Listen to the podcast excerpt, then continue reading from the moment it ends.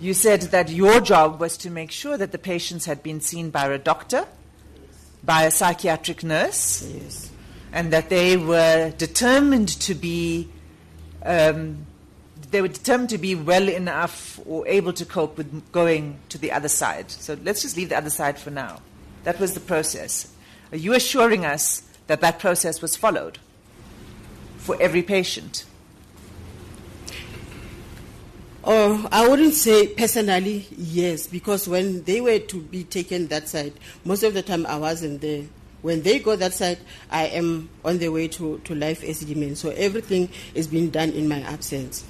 And when I get back, I'll find them being that side already, but that is the procedure. So you're changing your testimony again because I just asked you what was your personal role as a quality assurance officer. And you said your role was to make sure that the doctor had seen the patient, the psychiatric nurse had seen the patient, and the determination was made that they were ready to go to the other side. You said that was what your personal role was. But you're now saying that you did not do that.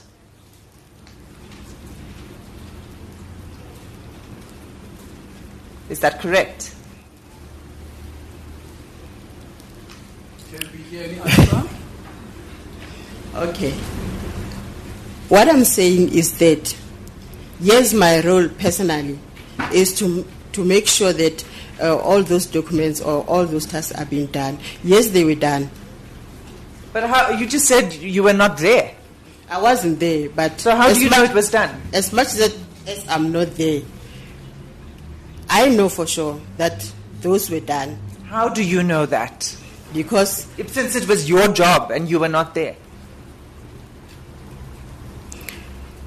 Because on the file of the patient, it will be written that the, uh, the patient is, is taken to uh, the NGO with uh, the doctor's report, medical report, and the psychiatric nurse report, and a prescription, and uh, form three, and the medication for a month.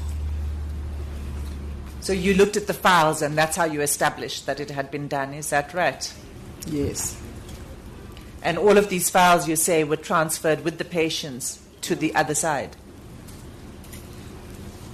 Were they? But you understand that you're not required to give any answer. You need to give only a truthful answer. You, you understand that? What I know. And that is why you are sworn into oath. yes. So let's let's let's just think again and listen to the question so that you can answer it, right? Advocate uh, Hassan referred to Busisiwe Shabalala, who died at CCRC. Uh, let's go back to this one. Manaka says she never went to inspect the two NGOs her patients were moved to. She says when she did go to the NGOs, she wasn't pleased with how they looked. So you did not in- inspect the, the, the facilities. No, I didn't. When you visited the patients, was there anything about the condition of the facilities that you observed? Can you describe it?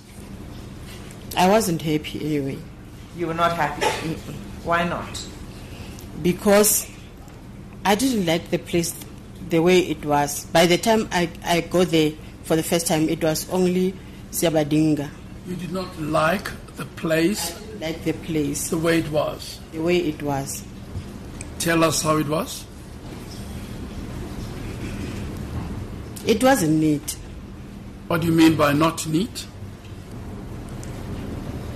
Oh, or what did you see that you did not like?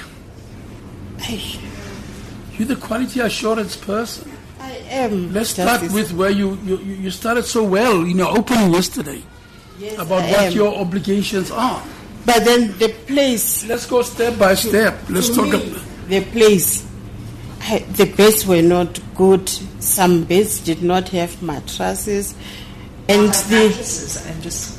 Did you say did not have mattresses? Yes, by the time I go there, some beds didn't have mattresses, and it wasn't neat. was the Clean, clean actually. Neat, clean, clean, and like Tell us, Ma. You you know all this is your work. Describe it. You, you're a nurse, a psychiatric nurse. Tell us what were the conditions there. it wasn't. It wasn't clean. One, some beds were. And the mattresses, even if I can show you the mattresses now, you will see what I'm talking about. Adi- uh, Advocate Adila Hassan for Section 27 referred to Busisiwe Shabalala, who died at CCRC from hypothermia and severe dehydration, and asked Manaka to explain Shabalala's death as she was a patient under her care. Manaka then revealed that she didn't have any direct responsibility for the care of patients in the wards. So she was there from 23 June until the day she died, 25 July. Yes.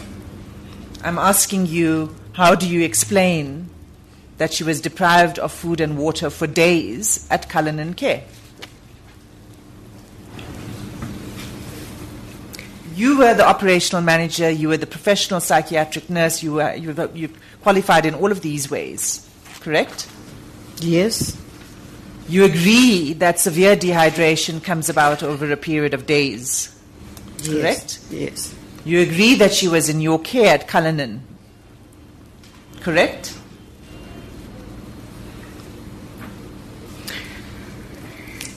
In my care, as personally or in the institution, remember this person was in a ward, cared for in a ward by professional nurses and other nursing staff. So you did not have any responsibility for the patients? I wasn't directly involved with the patient, which is why. Did you have any responsibility for the care of the patients at Cullinan? Counsel, I didn't have a ward. So you so had no it means I wasn't a unit manager for any ward. So the answer is no, you had no responsibility for the care of those patients. Advocate uh, also asked Manaka if she was aware that compromising the wellness of patients is professional misconduct, to which Manaka responded that she doesn't believe her conduct was professional misconduct because it wasn't deliberate because she was under instruction.